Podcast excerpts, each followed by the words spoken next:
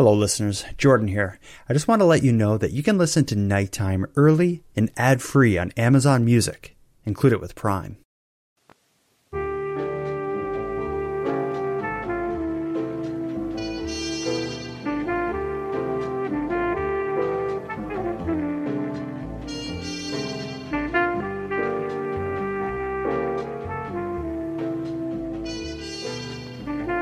You are tuned to the Nighttime Podcast, focused on the fringe of Canada.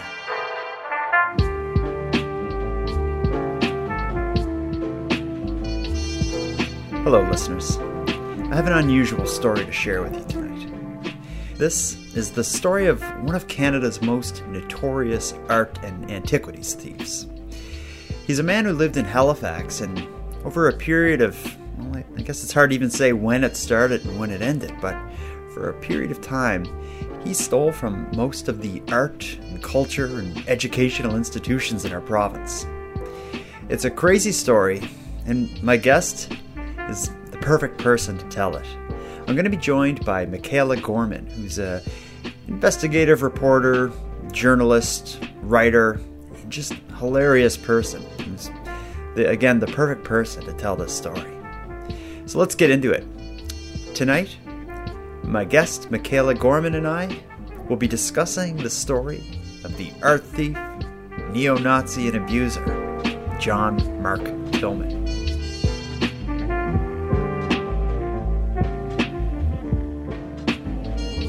Mikaela, so excited to have you on the show. Oh, I'm so excited to be here. I'm a, I'm a fan of yours from well before the podcasting days. A fan of your writing. I Thank you. I don't know what it was, but there was one piece you wrote in Frank that won me over just because of how snarky and kind of sharp it, sharp it was. Uh, yeah, I, I've been known to be uh, uh, a little acidic at times. I don't know where people get that idea from. yeah, well, introduce yourself. So you used to write for Frank. That's how we met originally. Yeah, so I, was I am a technically am a professional journalist. I, I studied at King's. I worked at Frank for about uh, six or seven years, uh, and at a certain point in time, uh, I decided to move on and try different things. Uh, pretty much around the same time I transitioned publicly, uh, and since then I have been producing content, mostly podcasts, videos, what have. Thanks very much to you reaching out and helping me get a podcast uh, with uh, Audioboom. Yeah, I forgot about that because Yeah. I knew you were you were planning to start, and then I connected you with Audioboom. Exactly. You're still yeah. hosting there. I am. Yeah, That's amazing. I, I managed to get grandfathered in, so I don't pay a thing. That's awesome. Well, I should have got you to bring me a coffee. Oh, dang. Um, so we know your background getting into a lot of Nova Scotia's kind of I would I don't know about darker, but more kind of interesting, Yeah. maybe salacious topics through your time with Frank. I think salacious is definitely the uh, the the term. Um, s- such things, you know, like the the, the nitty gritty, the the frauds, the history of bizarreness. Uh, a couple of people who are well intentioned but um, unstable. yeah, Uh, let's let's go with that. Yeah. Uh, and of course, those who wish to take uh, advantage of those who are unstable, and of course, our province of very very needy politicians. yes, yes. Well, this story is one that I'm sure you covered, but even if you didn't, this is so up your alley. The story of John Mark Tillmann. It really is. Yeah, and I honestly I knew the story, but I never considered covering it. It was you who recommended this topic, and once I kind of read it, read the story, and was just shocked by the detail of it. But then at the same time, I was like, I have to get Mikaela to tell this story because this is of her alley. What about this story made you be like, we got to talk about this? Uh, so you you say it yourself. It's the details. It's that this is a bottomless pit of ridiculousness in the uh, the the way that only Nova Scotia and possibly parts of Florida can be.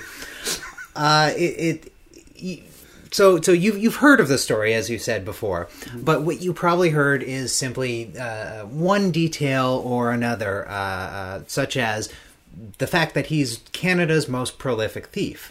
Now, when some when someone says that, you don't really get the full details, the the flavors and and, and the, the little finer tastes that come along with this. Um, uh, and, and for instance, you don't get the fact that he was raised and a uh, by and himself a lifelong neo-Nazi. Tiny bit of detail that you may have missed. Uh, by saying he is simply Canada's most successful thief, you completely miss the fact that he spent almost an entire decade doing uh, break and enters on the Russian mob during the 90s. You you truly miss out on the way in which he pulled off these intricate the- uh, thefts, uh, very much in the style of Ocean's 11 and I am not kidding in terms of details. They in fact have the same ending Wow, as yeah. the original Ocean's 11 um, remake. Uh, it, it's it's truly the gift that keeps on giving He is. and no one except the perpetrator dies in the end. Well, I a couple of people, that. yeah, a couple of people get hurt, but they don't. It, th- th- this isn't one of those stories where uh, it turns out that he murdered someone. Yeah. uh, there are many suggestions of this, but it, it seems that thankfully, uh, as much of a scumbag as this man is, he never escalated to that point. Mm, At least never got caught. At least that. never And it seems like he did get caught for most of the things he did in the end. So That's the thing. He uh, uh, he was while uh, famously a- an incredible thief. He was also famously a terrible criminal uh, due to his his sheer ego, his arrogance of it. He did not care, and he had the money to cover up for the fact that he didn't care. Yeah, he was his own worst enemy in the end.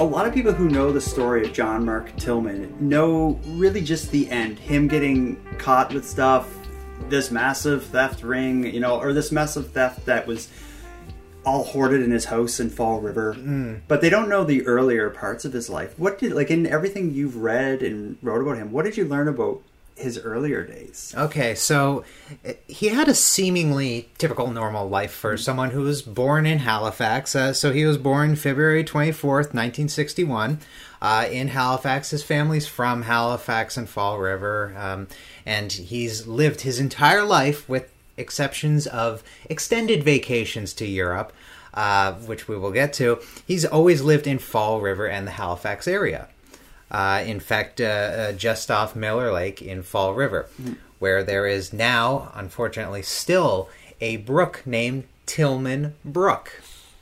We will get to that. yeah. Yeah. Just remember, brooks can be infamous too. Uh, while his family, uh, uh, you know, was was typical normal, they were they were affluent enough that he didn't ever have to do anything. Uh, he was part time raised by his uh, grandmother on the Tillmann side, and she was, to all accounts, allegedly a raving Nazi. And when I say a raving Nazi, I mean like in the same way you would find them in Argentina in the 1960s. Okay. Believing that someday the Führer will return and the fathers will commence. uh, we are talking just full on, full blast Nazi. And she instilled from a very young age in uh, uh, John Tillmann uh, the idea that he is entitled to take anything in his life. It doesn't matter. He is entitled to take it because enough things have been taken from the white man, and it's high time that he got it back. And I didn't think you were going to act out the characters. Oh, you this are is great. you are welcome.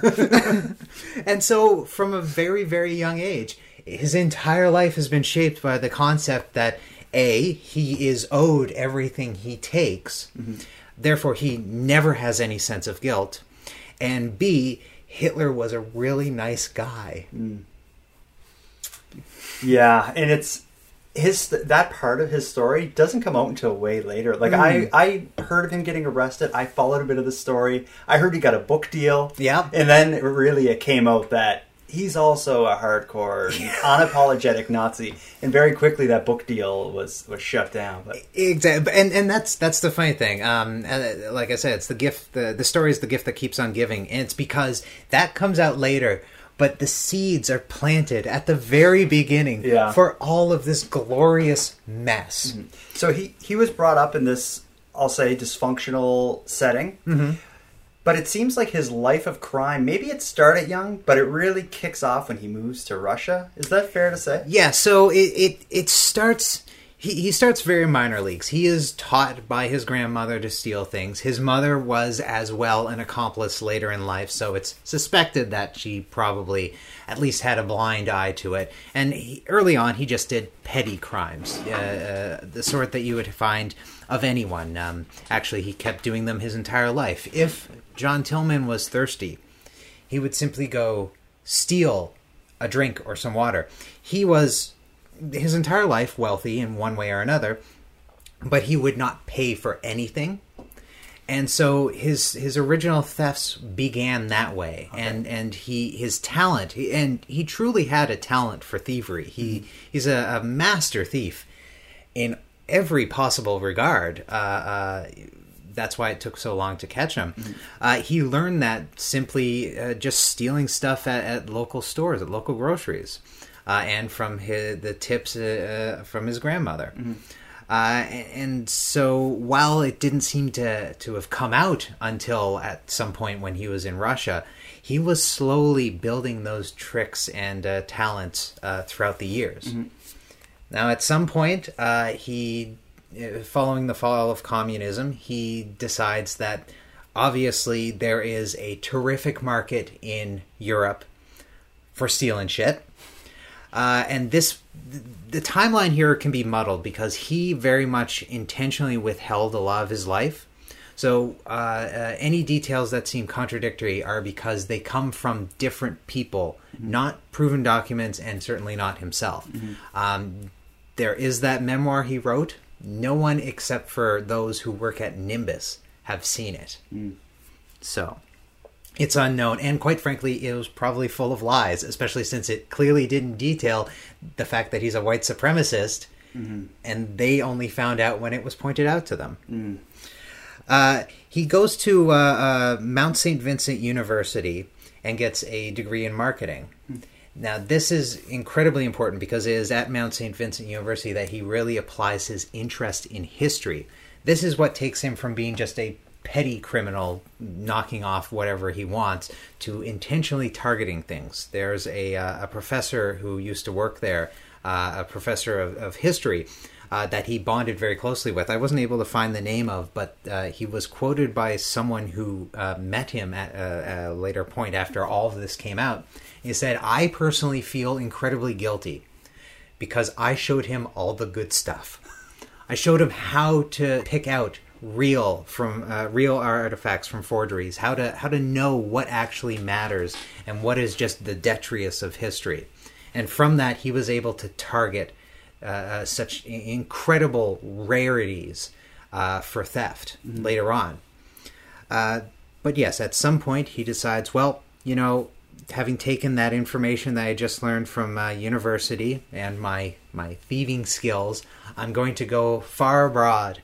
And he went to Russia and he met a woman named Katia Zistakova and her brother Vladimir. Now, Vladimir was a tech security expert, an early tech security expert uh, of the early 90s. Uh, and he, he uh, from what, uh, what I could gather, he installed uh, security measures into the homes of the rich.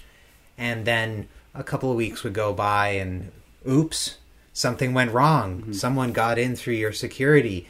I guess I'll just have to beef that up at a bonus rate. Mm. And then later, maybe some of the items would turn up again, and oh, aren't you glad? You should give me a finder's fee. Mm. It's a perfect racket.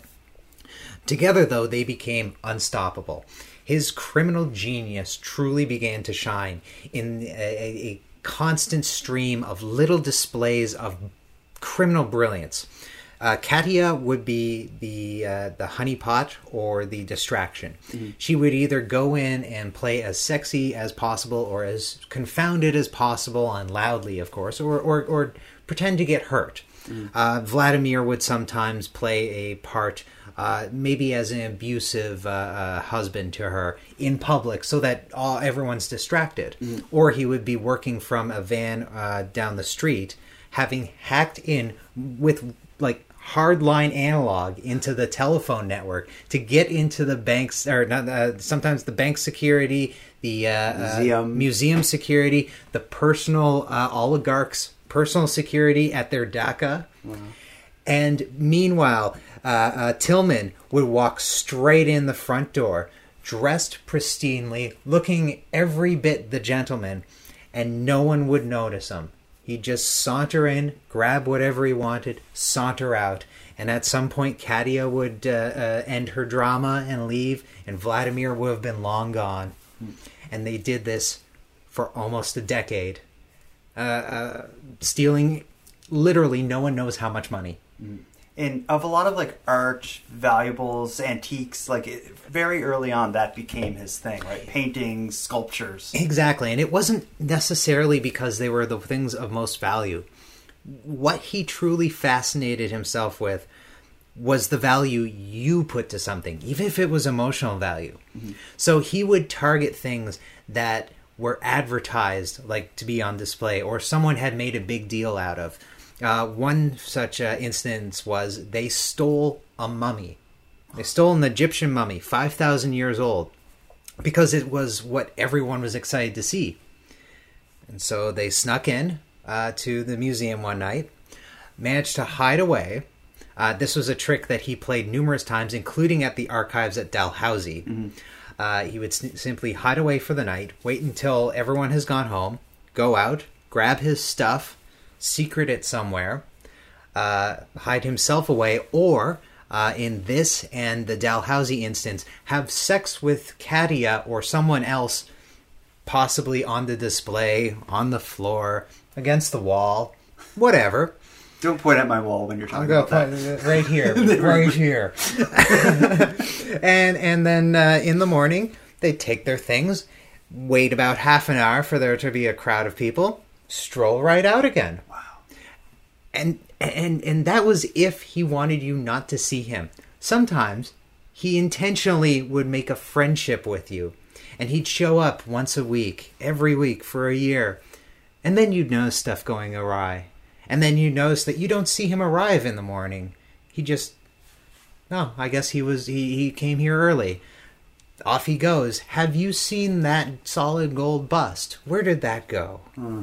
It, it he did this for years Yeah, and it- years. it is just like out of a movie. And Mm-hmm. it's crazy that it went on all this time literally like right under our noses in halifax. Because when right here. when he comes back to canada did did she come with him katia? She did not. Um, he first of all, it took quite a while for investigators to identify Katia and Vladimir because he never identified her whatsoever, and he has never cooperated in identifying where she is currently. No one knows where Katia or Vladimir are.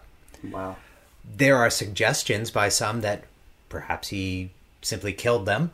There are suggestions that perhaps the oligarchs got fed up with being robbed, mm. especially by someone that arrogant. And while they couldn't get Tillmann, they certainly got Katia and Vladimir. Mm, yeah But that information is lost in Russia with so many other Germans. yeah, and he, and, but we know they exist. There's photos of of Katia and him. Mm-hmm. They so- existed. Yeah, there's a f- very famous photo that was taken. The uh, the the mummy theft actually occurred the night after a reception. They were photographed at the reception, and I don't mean they're in the back of a photograph. The photographer walked right up to them and took a photo of them.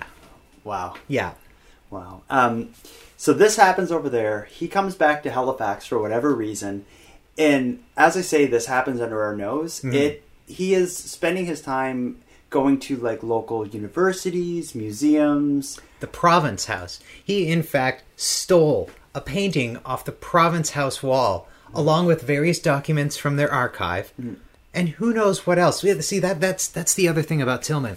Um, yeah, he'd steal things of worth. He'd steal things of personal value, but he would also say, "Steal your stapler." Why? Because he would steal anything. He would steal the the the the, the wires, uh, the strings off your guitar, but not necessarily the guitar. We'll get into like, maybe what was motivating, but it seems like it's something between like the greed and the money, but also just the kleptomania and then the ego and the idea of like he would refer to his um, his crimes as missions. So he really saw them as like this like the, there was almost like an art to what he was doing and the outfit he would wear and the way he'd carry himself. But give me an idea of like so we talked about the um, several universities, uh, art, um, what would you not a museum. Like art, art galleries, art galleries, antique stores, personal collections, uh, uh, bookstores if they happen to deal with uh, something that is uh, of value. Um, the, the, there, there used to be a bookstore uh, uh, down at the end of Barrington that uh, dealt with uh, prized uh, documents, like one of a kind documents, uh, old naut- nautical charts. Uh, there were there were uh, uh, items found in his collection from them. So that we're talking about like the only sea chart that ex- that was made for a sea captain from the 1820s. One of a kind items, things that collectors are only interested in if they're incredibly niche. And he was very niche. He knew and understood exactly what he was stealing. And the predominant reason he did it is so that he had it, you didn't.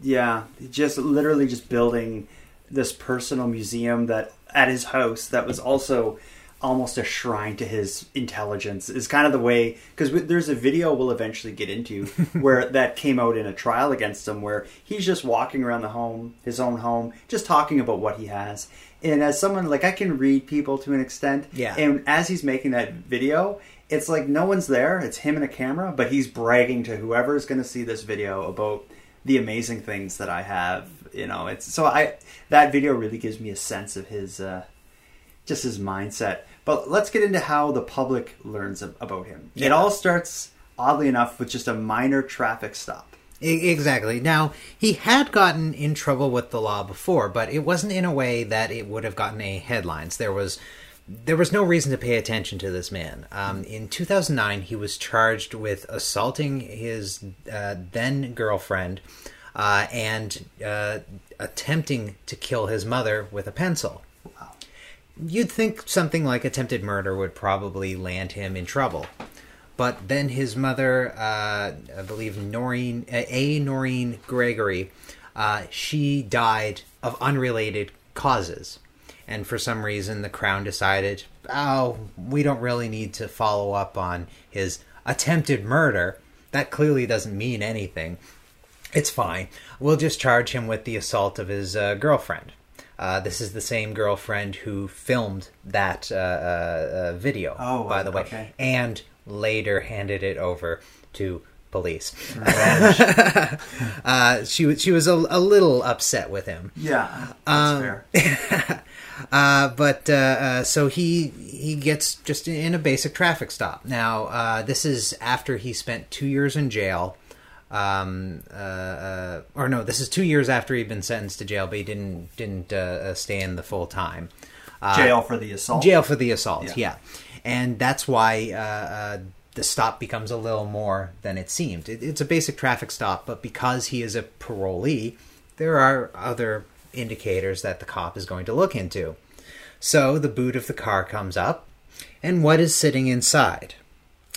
A letter from General Wolfe, among other items. Now, typically when an officer is looking into the trunk of a car of a former convict, they're looking for other things a weapon, narcotics, possibly a dead body. Mm-hmm. One doesn't expect to see a one of a kind Canadian artifact. Mm-hmm.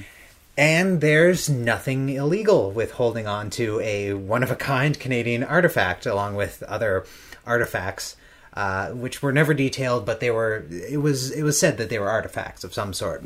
Clearly not a cannon or a sword or anything. yeah So all right, he gets away with this traffic stop, but it pings something in the system that starts an investigation into his other activities, uh, and they end up talking to the girlfriend who charged, uh, who was the source of his uh, previous conviction again. And this time they're not talking to her about the assault. They're talking to her about items. Why does he have this item? And she goes, Stop me. Stop me if you've heard this. And she pulls out the tape. And the tape has that beautiful. You've seen it. Uh, Oh yeah, uh, I've watched it a few times. it- it's it's just this beautiful episode of MTV's Cribs, but everything in it is stolen. Not only stolen, lovingly stolen and then detailed and then displayed for for full appreciation, of course, by just one man. Who is that one man? He's the one man on camera, John Tillmann. This is my house at Miller Lake in July 2011. There's my BMW. My 1947 Massey Harris tractor and my 1989 Porsche 911. This is a view from my foyer inside the house. Looking into the living room. There's a good painting right there by W.H. York, dated and signed in the 1890s. That's worth about thirty or forty thousand bucks. He is so proud of his collection, and not only his collection, of course, his shrine to Adolf Hitler that is also in the video. There's a picture of the great man I have in my office. One of the greatest men in history. A decent man.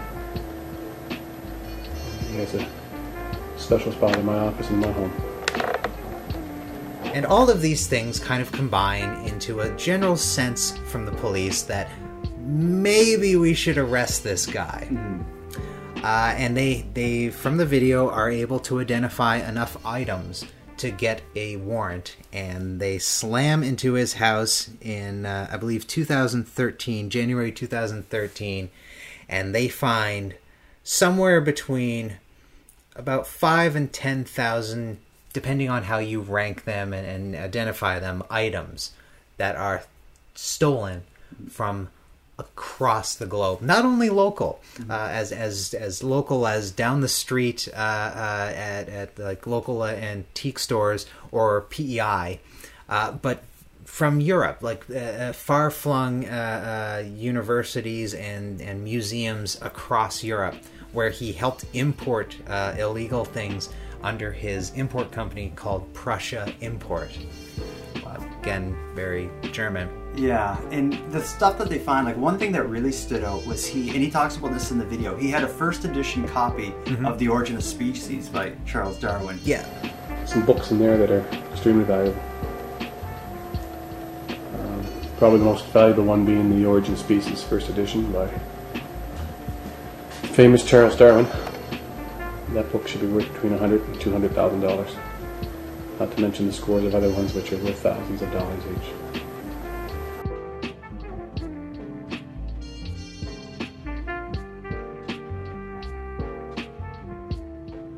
And and that's the that's the thing. Yeah, it, it's just a single book that he has, and we're already talking about probably, I believe, fifty to seventy thousand is where it ended up. Yeah, That was stolen from Mount St. Vincent University. They allowed him in because he was an alumni and he was a known factor among local historians as just someone who everyone believed was doing research. And he passed himself off as a researcher and a historian.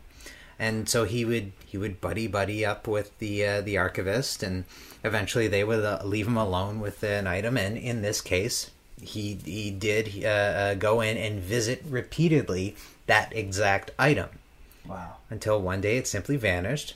But it couldn't have been him. He was such a nice man. And a lot of these places um, never considered that they were being stolen from. A lot of them thought it was a clerical error. The book's misplaced. It's Yeah. been borrowed. It's just put on the wrong shelf. And and I can understand how that could happen, especially in these kind of underfunded, you know, museums that the province drops pennies on every so often. Exactly. It happens all the time. Things go missing or simply get misfiled. And it, it's so common that he was able to rely on this repeatedly despite being seen with the items. Yeah. Which, uh, I don't know, I guess is, is disparaging towards our library system. Well, I have a feeling if you went to like the Mount or one of these places in the era after Yes. Tillmann, I don't think they're going to pass you one of the most valuable books on the planet. Like I don't know, I'm sure there's a lot more valuable books, but a first edition copy of The Origin of Species is a pretty important book. It's it's a very important book, and it doesn't matter how many copies there were relative. Yeah. There aren't going to be that many. yeah, they're not printing any new ones. It's it's a very important book, but that was simply a book. He had other things Yeah. of of uh, curious note. He had stolen a reproduction armor, like suit of armor, and the way he stole it is what's truly fascinating about it. He did it piece by piece. Wherever it was, uh-huh. surely must have noticed that at some point there's half a suit of armor here. Now there's less than half a suit of armor. Where is this suit of armor going? he managed to walk a suit of armor out the front door of somewhere. Yeah, and I guess in the end it turned out that that suit of armor, he, I believe he probably thought it was an antique, but it was a movie prop. Yeah, yeah, it wasn't even real. It, it was it was simply a replica. Yeah. That that's the funny thing is like he knew what he knew, but he was so arrogant that what he didn't know didn't even come into the equation. He, Yeah. he never would have conceived of the idea. Yeah, it's just like when you hear the, the people who just are full of lies. It's on. He's that way, and there was just so many lies spinning out of control, with his ego kind of fueling the whole thing. But to his credit, when he did get caught, he did admit to the whole thing. Is my understanding. Is he Oh, yeah. came clean. And but that of course plays into the ego. He he wouldn't hide it. He wants you to know that for years, for years, this guy, this guy outsmarted you. He he loved publicity. He loved being interviewed uh, on CTV. He loved being interviewed CBC. for uh, CBC W5. Um, he loved uh, being uh, seeing his face in the newspaper. That's why he, they always got such really good shots of him. Uh, usually like action shots around his house. Yeah, well, he's doing something interesting. There was Yeah. in Maclean's. He's um he has like a little hammer, like breaking a rock. Yeah, he's just breaking With a his- rock with on his, the property. background. He's, I'm a geologist. Yeah, now. it's like uh, you. He's everything he needs to be, and yeah, it, his his uh, zeal for attention uh, got to the point of his book. Um, now, of course, he was a very eloquent and well written guy. He was he he prided himself on his intelligence. Um, both in being able to get away with everything, but also being able to charm everyone. And he was able to charm Nimbus, uh, Nimbus Publishing into publishing, well, nearly publishing, uh, a book that detailed uh, his entire criminal history. So, you know, not only was he quite proud of it and uh, willing to admit to it, he went on at length for hundreds of pages that no one outside the company has ever seen because just as they were about to publish it, it came out in the national press via, I believe, Warren Kinsella and a few other columnists that, oops, he's a Nazi. And the book got canceled. Now, this is a very important thing because at this point, for the first time in his life, he was flat broke. Because as part of his conviction uh, for the the multiple multiple counts of theft and fraud and, and what so forth, uh, eventually he was convicted of only forty, but those forty kind of include a lot of things. Uh, he he was completely stripped of all of his assets. He was stripped of his property. Uh, he was stripped of all rights to pretty much uh, every aspect of his company, uh, and was more or less living based on uh, uh, just what he could get from friends, uh, usually by suckering them. Uh, friends uh, in heavy quotation marks Yeah, there.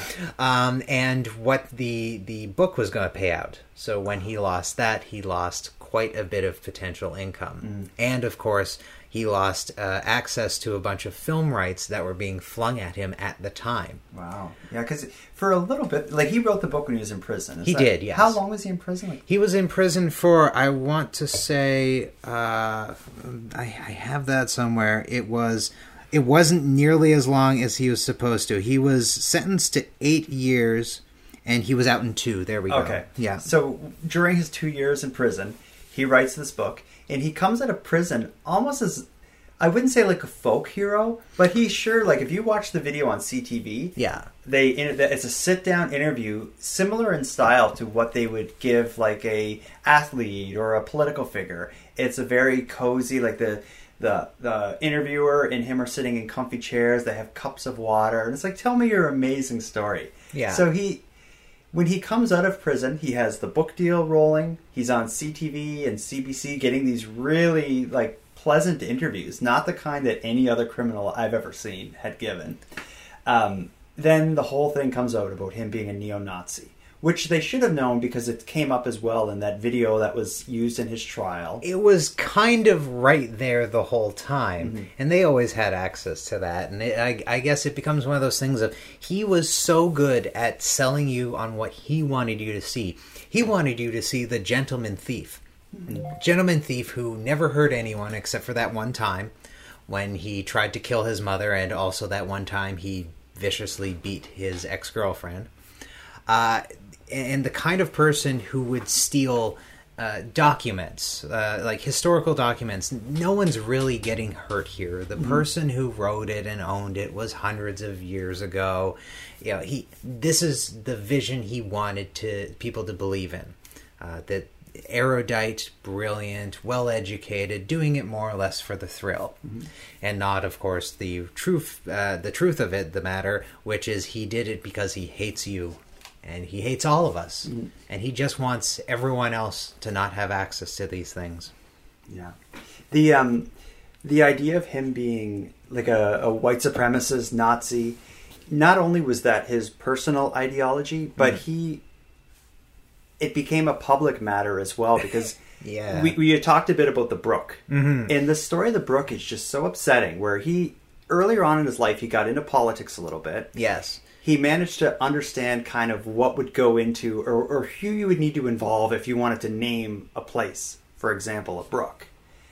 He names a brook near his home tillmann brook as a way to have a like i guess a russian or a european last name so there, yeah, there's there's a couple of things there. So around the same time as he starts managing the campaign of Reform uh, Party member Jim Donahue for the 1993 federal election, Yeah. he changes his name to from Tillman, uh, one N, to Tillmann, two, Two N's, Ns, okay. uh, to favor his Germanic uh, uh, ancestry. And of course, to just needle in that tiny little bit of German supremacy. Now, of course, Jim Donahue didn't get anything, but uh, uh, that reform alt right, hard right aspect of John Tillmann never went away. Uh, as you say, he made connections connections to people with power and connections to people in bureaucratic power. And eventually figured out how to stick it to his neighbors because, as much as he truly was a dickhead to everyone, he was a dickhead the most to his neighbors, the people who were forced to live with him. He would, in the middle of the night, wander into your property and steal stuff. He would, in the middle of the night, wander onto your property and destroy stuff. Uh, he lived uh, on Miller Lake, and Miller Lake is where uh, the local scout troop would learn canoeing. And so there were buoys set up in the middle of the lake. One night, uh, a former RCMP officer caught him out in the middle of the lake cutting the buoys so that the kids couldn't use them for their canoe lessons. Okay. We, we're talking a dickhead. And at some point, he learned that a local neighbor, a doctor, was Jewish. To his horror. And uh, while burning crosses on uh, people's lawns is a bit of a faux pas these days, a truly snide way of rename, say, renaming a local brook that happened to border that doctor's property after himself, who is a neo-Nazi, uh, seemed like the best fu he could manage. And so he did. After a couple of attempts, he renamed uh, this previous, I, I can't remember what was named, uh, Brook, to Tillmann Brook. And to this day, it is still Tillmann Brook. and it was all just an fu to a jewish neighbor Mm-hmm. and i've seen the photos he's doing like the nazi salute Yes. like uh, tillmann is doing the nazi salute in, in front of the sign that says tillmann brook It is So- it is unambiguous. He is sig heiling with all the, the, the you know the, the joie de vivre of Hermann Goring. Yeah, and with Hmm. no making no secret about the fact that there's a connection between the Nazi ideology, the name of the brook, Yeah. which so happens to abut a Jewish doctor's property. That, that's a. I see why the book was pulled. Yes, yes, uh, you could see why very quickly they pulled that book, and um, uh, uh, he more or less vanished from this this position of of uh, kind of urban cultdom. This this potential uh, uh, uh, great. Um, I'm trying to remember the romantic hero, uh, uh, kind of the uh, gentleman thief, and he didn't appear again in media or anyone's uh, you know public thought until he mysteriously died. Yeah, which is just the the perfect kind of icing on this cake or cherry on top of this whole thing because Yeah. he's a very despite like what we know about him, he's a very private guy, and it seems like he hasn't really given any personal information out, and then he dies under mysterious circumstances to the point that. And not mysterious because there was some strange thing that happened. Mysterious because no one really knows. Yeah. So the the mystery was I- intentional. Uh, this is his one last uh, look at me, but don't look at me. Uh, very much the same way that he created his the air of the gentleman uh, thief uh, until reality uh, popped that bubble. He wanted his death to be uh, uh, kind of ominous and somewhat threatening. Now, the simple fact is he died of cancer. On December 23rd, uh, 2018, he died of cancer more or less alone. He was buried uh, at a, uh funeral that was attended by only six people. Uh, now, keep in mind, this is a man who, uh, despite being hated by everyone, only two people showed up to his uh, parole hearing uh, to give evidence against him. And apparently, people stayed away from his funeral for the same reason. Everyone expected him to to seek revenge, and that meant, including if you showed up to his funeral, he would seek revenge on you because no one, including his neighbors, his ex girlfriend, people who he screwed over, thought he was dead. It took his cremation for people to actually believe that he was dead. At which point, his ex girlfriend, who uh, he beat and then she supplied all the evidence against him, actually threw a party. Wow. Yeah. But there is no obituary because he ordered there be no obituary. And he ordered his lawyer to tell no one his cause of death. He wanted that he he essentially wanted to vanish in the kind of way where you were certain that he was right behind you at any time, Wow. like a, a, a, a stochastic terrorist, practically. Yeah. So let's talk about uh, what we well we got into a bit about what his motivation was. In my mind, it's pretty clear that it's this screwed up smorgasbord of ego, greed, vengeance against society. Yeah. So you know, it's we we have a guy who, from a very young age, he is told that he is owed everything in society. Plus, he is already he is born into wealth, so he already has everything he wants. Therefore, anything that is missing, even if there is nothing missing, it creates this like imaginary void where you could have so much more if only it wasn't for those people mm. Those people being nebulous. So you have your basic neo Nazi. Now, on top of that, you have the fact that he was an incredibly intelligent person, but he was only ever respected when he was outsmarting you. Uh, according to rumor, he was he was not the best student in school. That only really came out uh, in university. His his his pure intelligence. He was an unpopular kid, and like any unpopular kid who doesn't do very well in public school, but later somehow like explodes intellectually and, and finds their niche, mm-hmm. there's a lot of resentment mm-hmm. there. Mm-hmm. So, on top of being raised a neo Nazi, you have a resentful youth instead of the other way around that usually happens. It means that he is a hardcore and committed idealist for himself and no one else. And then you add on top of that the fact that he was taught from a very young age to simply steal. So his modus operandi comes from the same people who broke him. Hmm. He was he was built to be the perfect Nazi thief by people who more or less engineered a Nazi thief. That's how it seems, yeah. And it's you can tell he gets a lot of um, he has that vibe like I'm smarter than everyone else.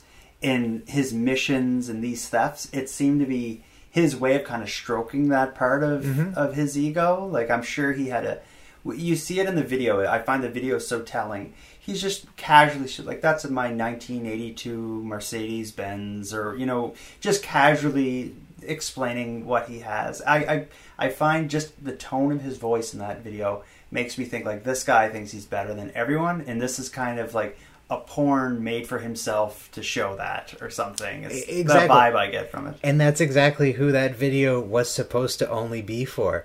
Uh, I'm sure that when he discovered that he wasn't in possession of it, he was more offended that he didn't get to have it anymore than the idea that it would be shown to other people and prove how horrible he was. How horrible he was, that can be adjusted, that can be talked around. This is a matter of possession. You know? Yeah, and it's um another interesting side of the story was I guess he gave like a long rambling letter to his son giving like his son instructions on how to handle his affairs after his death. Yeah, and it plays directly into exactly what uh, the the char- what people have been saying about his character, and he is passing on the exact same life lessons that he was taught.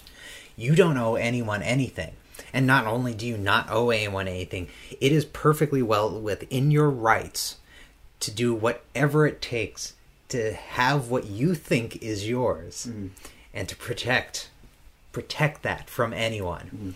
He was teaching him the exact same nonsense to create, once again, a Nazi super thief. That's how it seems. Yeah, and I, one uh, a telling part of that letter is he was telling his son like, you know, when I'm gone, do whatever you can to prevent people from going in this house, and take whatever means necessary to prevent anyone from making a claim against my estate. Yeah. and I think he knows that people are going to come when he dies. People are going to come for the antiques and whatnot that I don't own.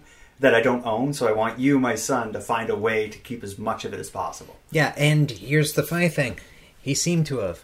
Uh, Kyle, his son, has more or less dropped off the face of the earth, but the assets that were taken from uh, his estate are nothing near what he clearly had. There is money somewhere. No one knows where.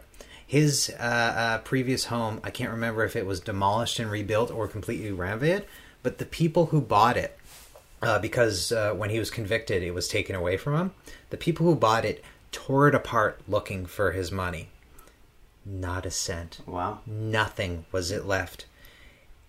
But everyone knew he had money. He had money somewhere, and it's it's vanished into that that that pit that Jimmy Hoffa's down. It's It- from- buried in the woods somewhere in Fall River. right? And Possibly. Maybe Kyle knows where it is. Maybe Kyle's living off it. No one knows. But years, decades of the profit, profit, uh, proceeds of theft are out there somewhere. Wow. I think we covered everything. Is there any part of the story we didn't get into? Ah, no, I, uh, I, I, I feel like we managed to hit every part of this completely ridiculous story. Yeah, no, it's this is the perfect story for you to bring. I couldn't imagine anyone else telling me this story but you.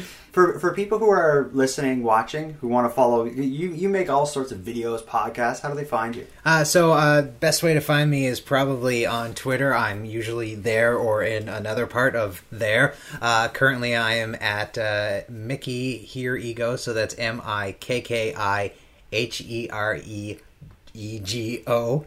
My God. Uh, or you can go to my Patreon, which is uh, patreon.com slash here ego. Uh, I am working on a website, but it's not ready yet, so there's no point going to it. Yeah, but Uh, yeah, but hereego.com if that is up by the time. and you do argue with people on Twitter, so I- you're I- a good no. follow. I try to keep it interesting, and entertaining, and intellectual, uh, and also fart jokes. Uh, Mikaela, this has been awesome. Uh, thank you so much for having me on. My pleasure.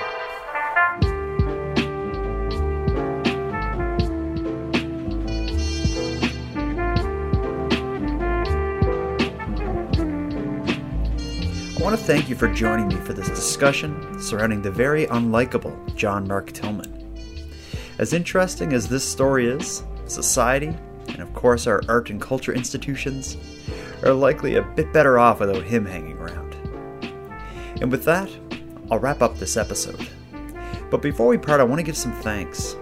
First, a huge thank you to Mikaela Gorman of Here Ego for her masterful storytelling of this story. As well, a big shout out to Monty Datta for contributing the music for this episode. It's a piece called Noir Tokyo. And lastly, but most importantly, I want to give a massive thank you to everyone who listens to Nighttime. Without your interest and your support, this show would be as pointless as it would be impossible. But with that said, keeping nighttime alive is and has always been an uphill battle. So if you want to help take a bit of weight off the show's back, please consider subscribing to the premium feed. Not only does it keep the show going, it gives you more of each topic than you're going to find here in the free feed, as I'm adding exclusive content almost weekly. So for about the price of a cup of coffee, help keep the show alive and subscribe to the premium feed at patreon.com slash nighttime podcast. And with that said, let me thank the newest supporters of the show. Chantel, Michelle, Sarah, Blair, Jeremiah, and Philip in Chelsea. Thank you all for your generous support. And for anyone else out there who'd like to support the show but can't help financially, you can give me a huge hand by simply sharing the episodes on social media and letting your friends know about what we're doing here. And if you have any story ideas or if you want to give feedback on the show, you can find me at nighttimepodcast.com slash contact, as well as on social media. I use Facebook, Twitter, and Instagram, and I'm live on YouTube most Tuesdays, Thursdays, and Sunday nights at 9.15 Eastern. So until next time, take care of each other, hug your loved ones tight, and let me know if you see anything weird. The Nighttime Podcast is written, hosted, and produced by Jordan Bonaparte. Copyright Jordan Bonaparte.